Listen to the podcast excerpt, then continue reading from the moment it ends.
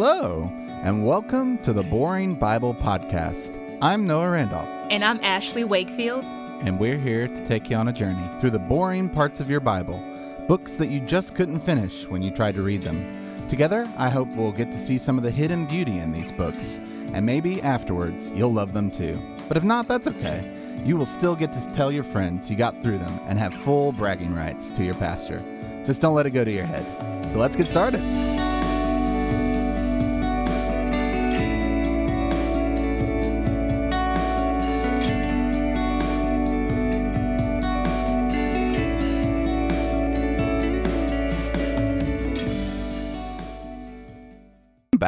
To another episode of the Boring Bible Podcast. I'm Noah Randolph, teaching pastor here at Wayfarers Christian Church, and I've got with me in the studio Ashley Wakefield. Hello, everybody. Uh, how you doing, Ashley? How was your week? I, I guess we had two weeks off for you, seeing the last week was a snow apocalypse, ice apocalypse kind of thing. Yeah, the Memphis weather doesn't know what it wants to do. Like it was freezing cold over the weekend, and then today it's like sixty something degrees. So yeah, but I've been super tired this week. I've just been coming home like I just want to get into bed, but then I can't because I have to like do a paper, and then it's like uh college life, you know. Yeah, yeah, yeah. Uh, I I don't miss those days at all. um, so what we've been doing right now is we've been going through the book of Isaiah chapter by chapter, and we have now hit chapter thirty. Um, we're almost at the halfway part. We are three chapters away from it, and that is really cool for me. I uh, was thinking about this the other day and thinking that I've kind of started this thing six months ago, and you can go back and listen to six old six month old Noah and I guess two month old Ashley on this Two podcast. two month or three month. I think it's been three months actually.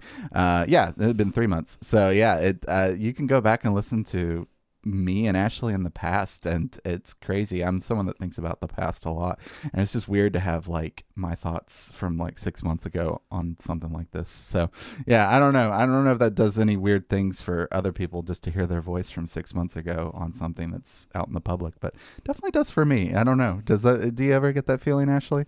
About like going back and listening to my voice. Yeah, yeah, and just like your thoughts from like a, you know, in the in the past, you know. Some sometimes you say things and then you don't realize that you said it, and then you go back and oh yeah, I said that. I guess that kind of reminds me about um, my dreams. Like this is a thing that I do, which may seem weird to some people, but it's perfectly normal to me. But like sometimes I'll have dreams about things, and then I'll go to my phone, and then I'll do a voice recording of it if I feel like it was super important. And then sometimes I go back and listen to it. and I'm like, I completely forgot I dreamed about that. Like I Oh. completely forgot I mentioned that. Like I don't know, because I feel like the dreams have deep meaning. So like, and sometimes I dream about things and they happen in real life. So like I just try to keep track of like I had a dream about that before that happened. Yeah. Yeah, that makes sense. That makes sense. Yeah. So, uh, all that to say, we are into chapter 30, and we've got five chapters left in this section before we get to a new section in the book of Isaiah, um, which is going to be very jarring for a lot of you. Um, we've been in a very poetry focused um, sections all the way through. Um, there's been a couple elements of prose here and there. By prose, I just mean like normal sentences and not kind of in that uh, poetic stanza kind of uh, structure. Um, but yeah, we've been in this kind of uh, poetic um, thing really for since the beginning, and we are about to hit um, a section that is all prose and no poetry at all. That'll start in chapter uh, 35, I believe, and uh, work its way until the very end of chapter 39. Um, and it's uh, funny because it's actually a retelling of a story that's told in King. So I'm really excited for that. But we've got a little bit left in this poetry before we get there. And this section, if you're unfamiliar with what we're doing in this section, this section is really um, an opportunity for the writer of Isaiah to kind of pull back from his more specific um, uh, judgments against specific nations and looking at sort of the broader picture of what God is going to do in the world and what he what things he sees that Judah is doing, what things he sees that the rest of the nations are doing, and his ultimate goal for these kind of cities that's uh, been uh, really powerful cities in the world and how he's going to show his power in spite of the strength and fortitude of all these different cities. And so that's kind of just some background um, setup for what we're about to get into today. And uh, this is a really long chapter so uh, it'll be uh, one to kind of sit back and uh, maybe grab another cup of tea or coffee and listen as ashley reads this passage. Ashley you ready I think I am. all right let's do this Woe to the obstinate children, declares the Lord, to those who carry out plans that are not mine, forming an alliance, but not by my spirit, heaping sin upon sin, who go down to Egypt without consulting me, who look for help to Pharaoh's protection. To Egypt shade for refuge, but Pharaoh's protection will be to your shame. Egypt's shade will bring you disgrace. Though they have officials in Zoan and their envoys have arrived in Hanes, everyone will be put to shame because of a people useless to them, who bring neither help nor advantage, but only shame and disgrace. A prophecy concerning the animals of the Negev. Through a land of hardship and distress, of lions and lionesses, of adders and darting snakes, the envoys carrying their riches on donkeys' backs, their treasures on the humps of camels, to that unprofitable nation, to Egypt whose help is utterly useless. Therefore I call her Rahab, the do nothing. Go now, write it on a tablet for them, inscribe it on a scroll, that for the days to come it may be an everlasting witness. For these are rebellious people, deceitful children, children unwilling to listen to the Lord's instruction. They say to the seers, See no more visions, and to the prophets, Give us no more visions of what is right. Tell us pleasant things, prophesy illusions. Leave this way, get off this path, and stop confronting us with the Holy One of Israel. Therefore, this is what the Holy One of Israel says Because you have rejected this message, relied on oppression, and depended on deceit, this sin will become for you like a high wall, cracked and bulging, that collapses suddenly in an instant. It will break in pieces like pottery, shattered so mercilessly that among its pieces not a fragment will be found for taking coals from a hearth or scooping water out of a cistern. This is what the sovereign Lord, the Holy One of Israel, says In repentance and rest is your salvation, in quietness and trust is your strength, but you would have none of it. You said, No, we will flee on horses, therefore you will flee. You said, We will ride off on swift horses, therefore your pursuers will be swift. A thousand will flee at the threat of one, at the threat of five, you will all flee away, till you are left like a flagstaff on a mountaintop, like a banner on a hill. Yet the Lord longs to be gracious to you. Therefore, he will rise up to show you compassion. For the Lord is a God of justice. Blessed are all who wait for him. People of Zion, who will live in Jerusalem, you will weep no more. How gracious he will be when you cry for help. As soon as he hears, he will answer you. Although the Lord gives you the bread of adversity and the water of affliction, your teachers will be hidden no more.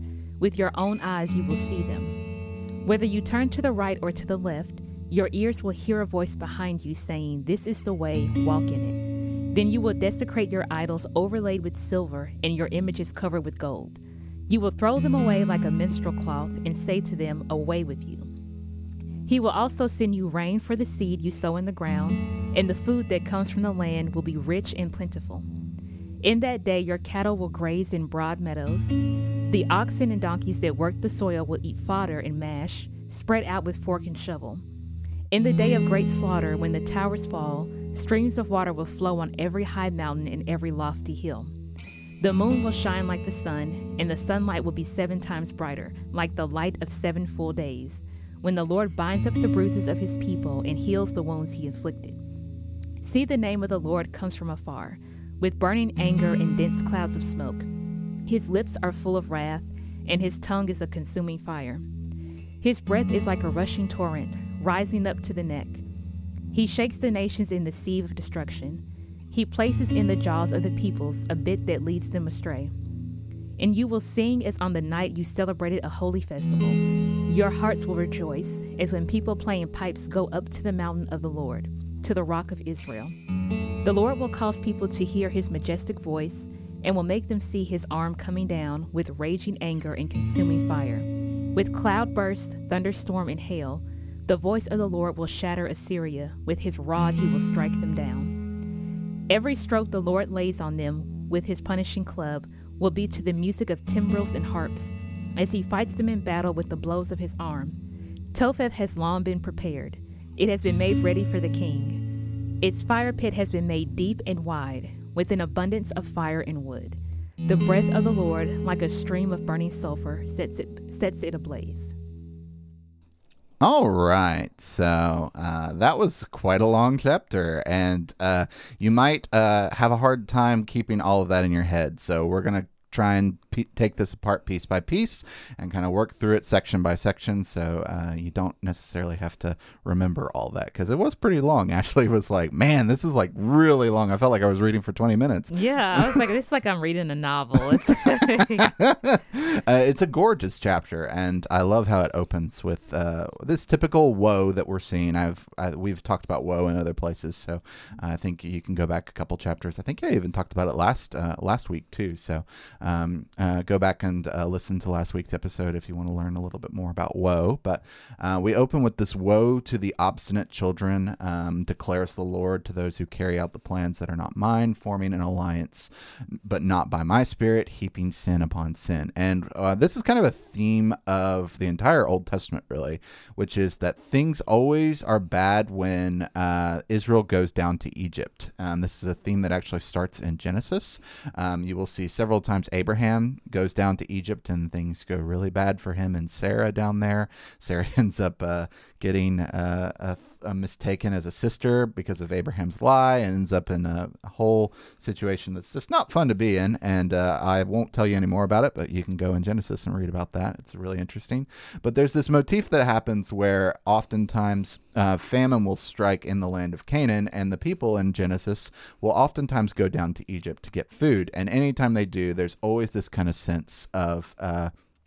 There being something bad is going to happen um, that's going to uh, mar the reputation of the Israelites. And it's just kind of a theme that plays itself even into Exodus, where the people are in the uh, desert and they're uh, constantly wanting to go back to Egypt because there's meat and vegetables and types of different things, and they don't want to eat God's bread anymore. So there's a lot of history that I just don't have time to get into with why this is such a big deal. But in this setting, what we're focusing on is the fact that Israel has decided to uh, form an alliance of some sort with Egypt so that they can take out Assyria. And it makes sense. We've talked about that in a couple episodes back that they were trying to have this send this envoy to Egypt to um, get their help so that Egypt would help them overthrow Assyria, which was kind of the big powerhouse of the south.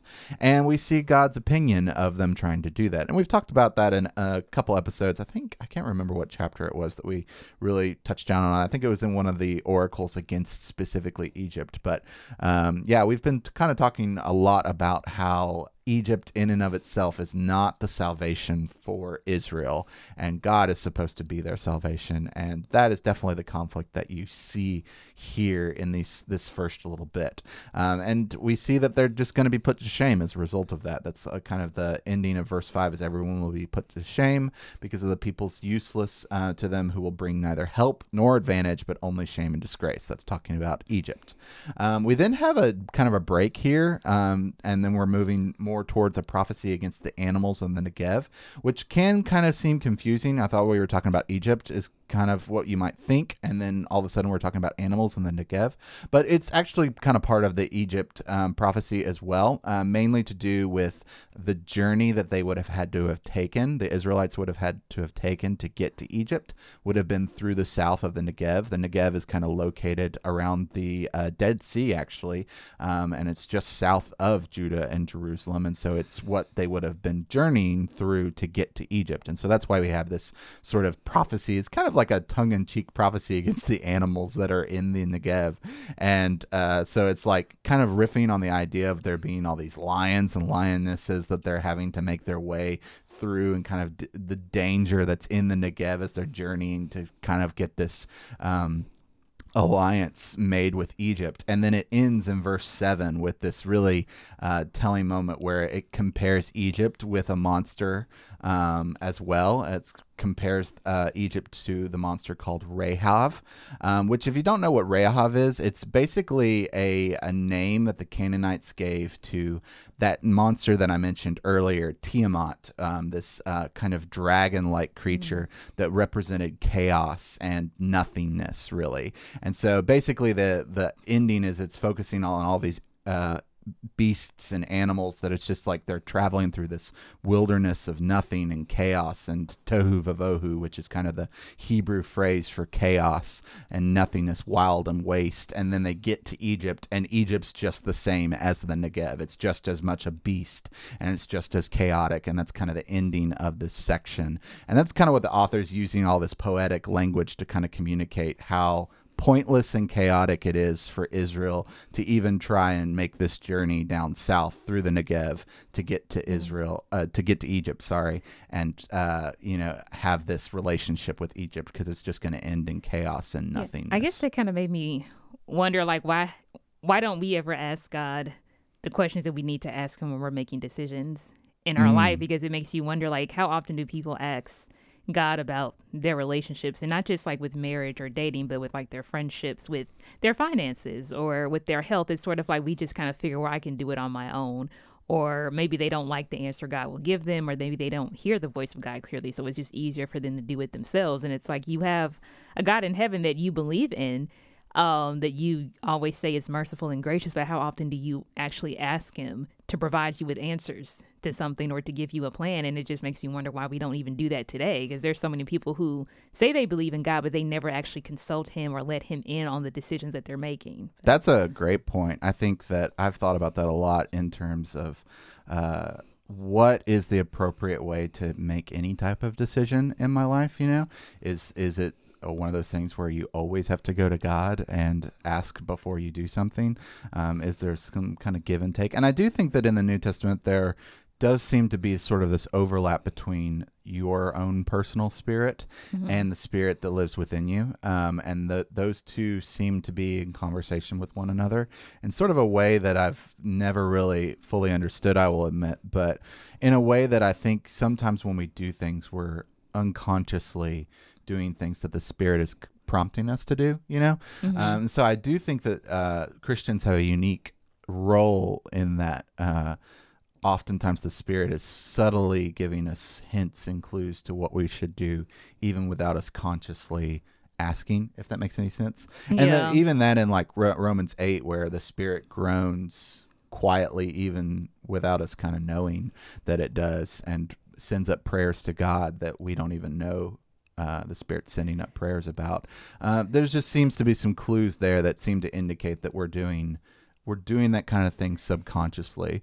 Um, I would say though that I think for some people that don't do this at all, though, I think that that should be something that you should consider uh, and think about. Uh, are you just doing things on your own?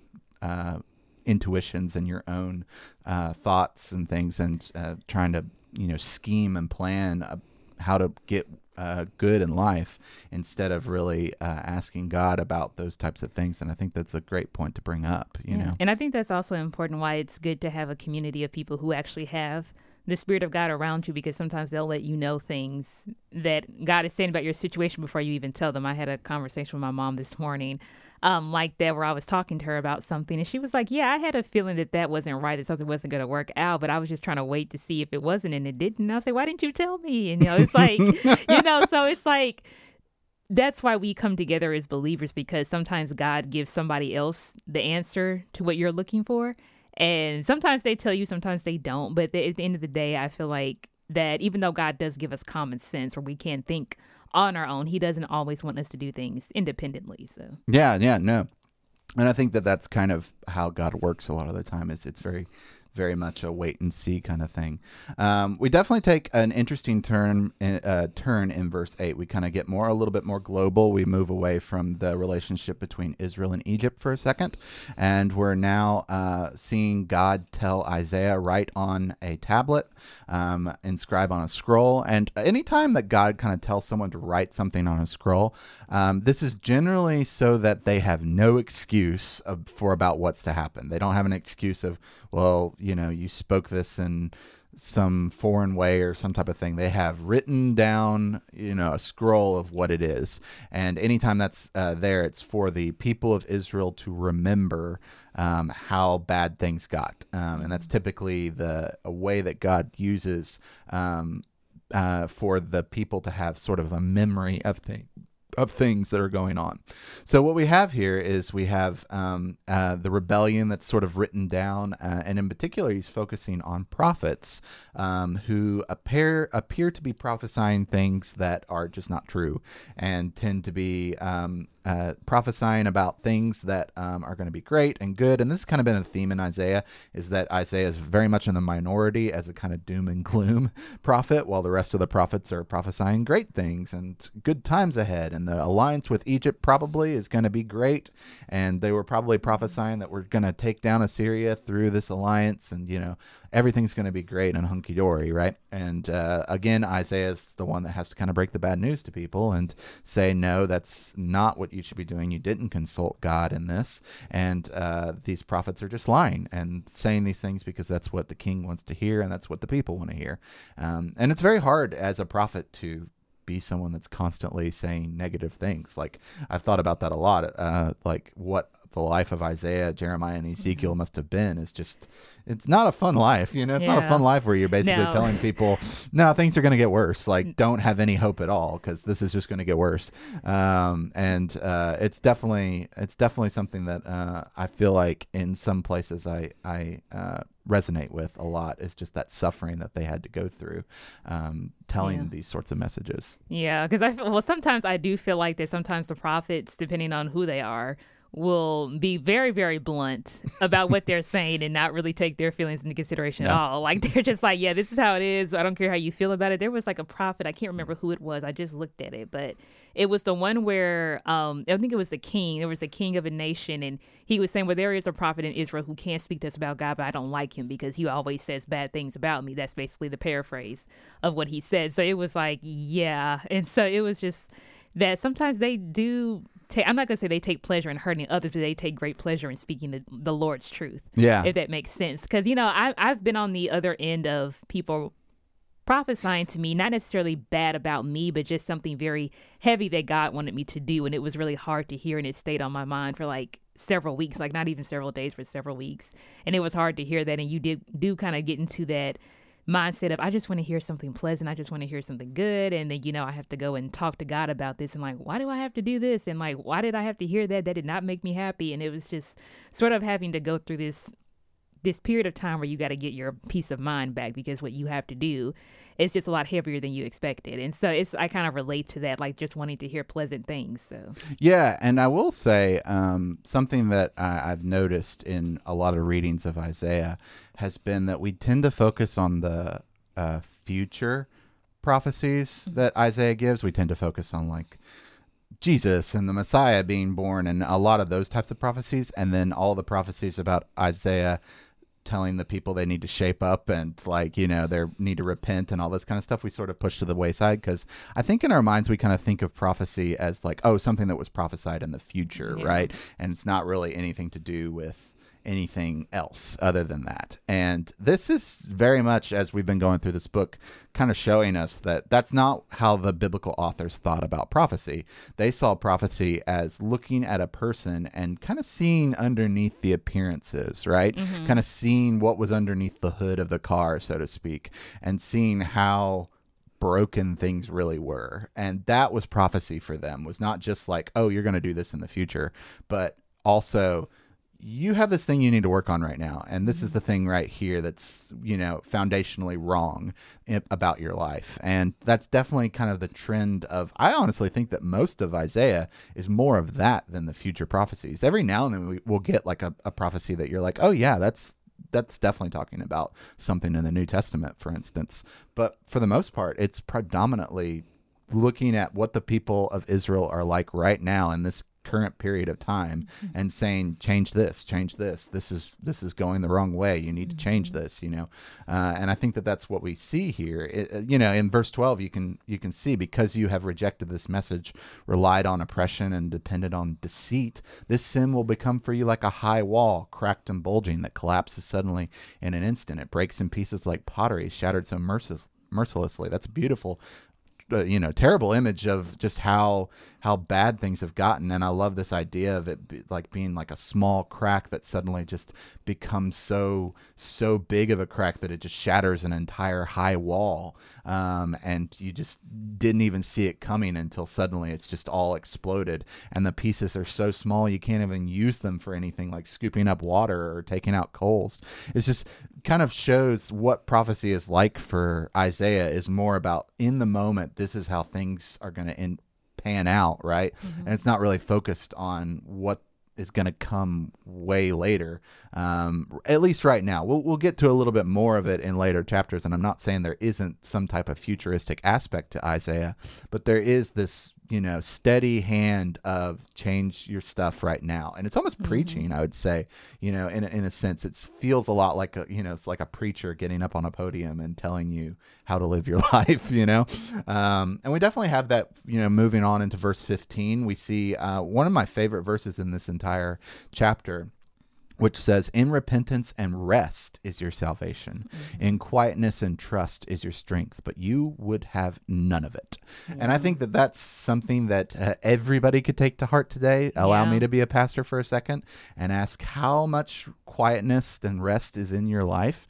Um, because if it's not in your life, then yeah, I would say you don't have a lot of salvation in your life, you know, and I would, I think that part of this is that God's saying that you were meant to be a people that uh, rest in quietness and trust and aren't scheming all the time, aren't trying to plan out every day of your life to make sure that it you know yeah. goes according to the plan and you're supposed to sort of rely and sit back on on God to do things in the world that will take care of you and uh, be a comforter yeah. to you in yeah, those types of things. Totally speaks to my life because that reminds me of a season that I was going through or may st- still currently be in. But I know that, um, speaking of prophecy, I know that um, last year, a couple months ago, um, I know God was calling me to rest because I was desperately looking for another job because I left my previous job because I did not like what was going on there. And so I was trying to find another one. And so I know God kept calling me to like rest. And so I ended up doing this interview at this school,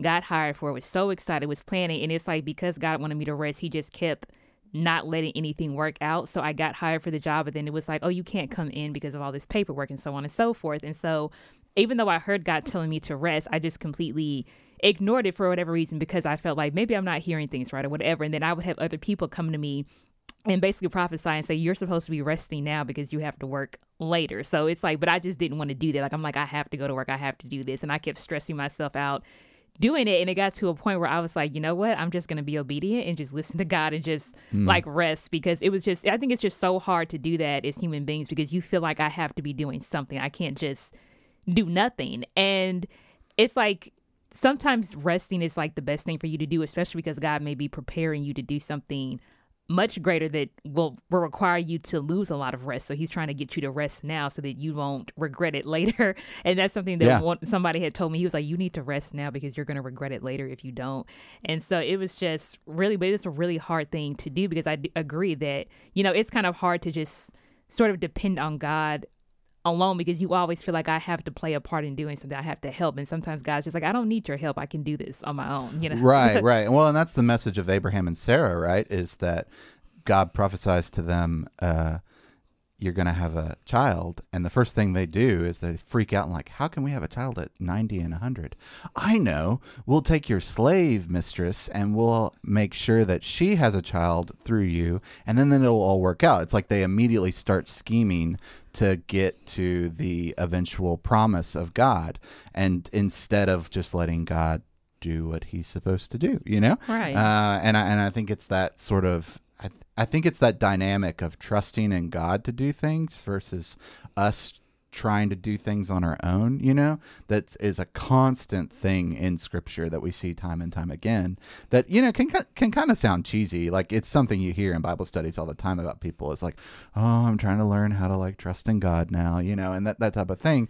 But I think that the reason it comes up in Bible studies all the time is because it's so big of a theme in the entirety of scripture you know mm-hmm. and it's something that as humans we never fully learn how to do you know? It's like an ongoing thing that we're constantly growing and evolving in and learning how to be a better disciple in that way. And so i don't think you've ever arrived there i guess i'll say. I think you just constantly are put with tests in your mm-hmm. life where you have to keep choosing between scheming and plotting and and God, you know, and I, I really think that the God sometimes gives us a lot of those moments in our life purely to grow us in that regard, you know.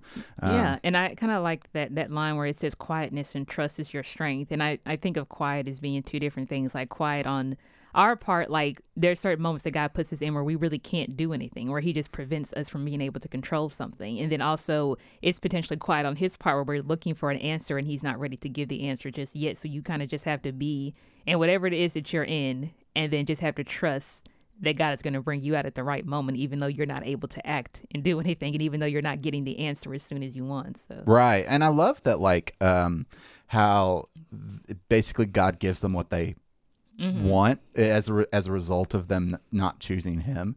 It's basically like, you know, uh, the choice you chose and I think this goes back to the choice of the garden of uh, Eden too where, you know, they get the knowledge of good and evil and that's what causes so much horror as a result, right? The first thing that they realize is that they're naked and that's not good, right? And that all comes from the knowledge of what is good and what is evil, you know? And it's like, oh, and it's it's this interesting thing of what you get what you ask for, you know? Like and that's exactly what you see here is that he, they try and flee as instead of just relying on God to take care of them.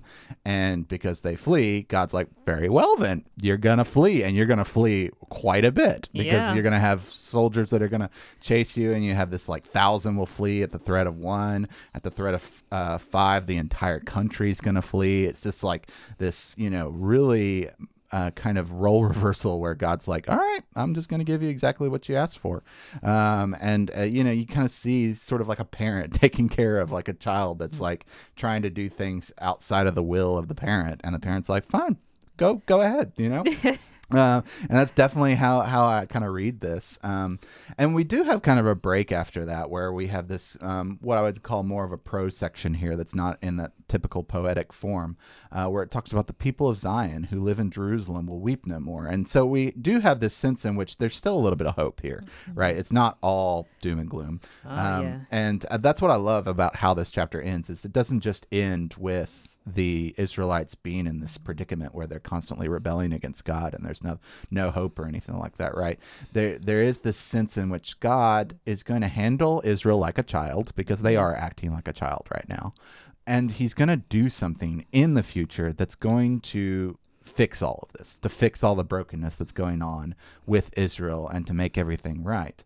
Um, and you see here, although the Lord gives you the bread of adversity and the water of affliction, your teachers will be hidden no more. With your own eyes, you will see them. Uh, whether you turn to the right or the left, your ears will hear a voice behind you saying, This is the way, walk in it. Then you will uh, desecrate your idol- idols, overlaid with silver, and your images with gold. You will throw them away like a menstrual cloth and say to them, Away with you. You know, it's this idea of that somehow, some way, God is going to do something that is going to fix all this. You know that, that they're going to have a teacher that's going to tell them the way to go, and they will walk in it. That they will eventually be cleaned and purified from all of this rebellion that they're doing. And I just love that kind of smack dab right in the middle of all this, you know, uh, condemnation. And that's where I will say, if you were listening to Isaiah, you would notice these kinds of things even in the middle of all his judgment, right? It wasn't all judgment. It was a, always there's this kind of uh, hidden little paragraphs like this where you see sort of the fact that yes, you failed, but God hasn't failed, and God is still faithful to you, and He will still be doing things in the background that are going to do that are going to come out in a way that um, is going to be beautiful and is going to fix everything. Um, yeah, I really like that verse in 26 where it says, The moon will shine like the sun, and the sunlight will be seven times brighter, like the light of seven full days when the Lord binds up the bruises of his people and heals the wounds he inflicted. So it's almost like even though they're being punished severely, it's like the the mercy that he's going to show them is going to greatly outweigh the punishment that he gives them, which I think is like really beautiful and completely undeserved. But it's just really, it's like really, it's just hopeful, and it just like lets you know that even though God gets angry, like it's, it's like that verse says, His anger endures but a moment, but His mercy endures forever. So God breaks people down, but then He builds them back up again. So yeah, and this is my problem with a lot of people who talk about the wrath of God, and they talk about it very one sided. Because I, I, I think that, you know, Isaiah, Jeremiah, and Ezekiel are all books about the wrath of God. You can look at their books and you can see that it's talking about how God's angry at his people. But every time I read a passage about his anger, there's always a passage that follows it about mercy. Mm-hmm. And so, and uh, I guess it was always pitched to me growing up that like the wrath of God is like a non negotiable. Like it's just going to be awful and God can't do anything about it because he's a just God and he's always going to be this type of person.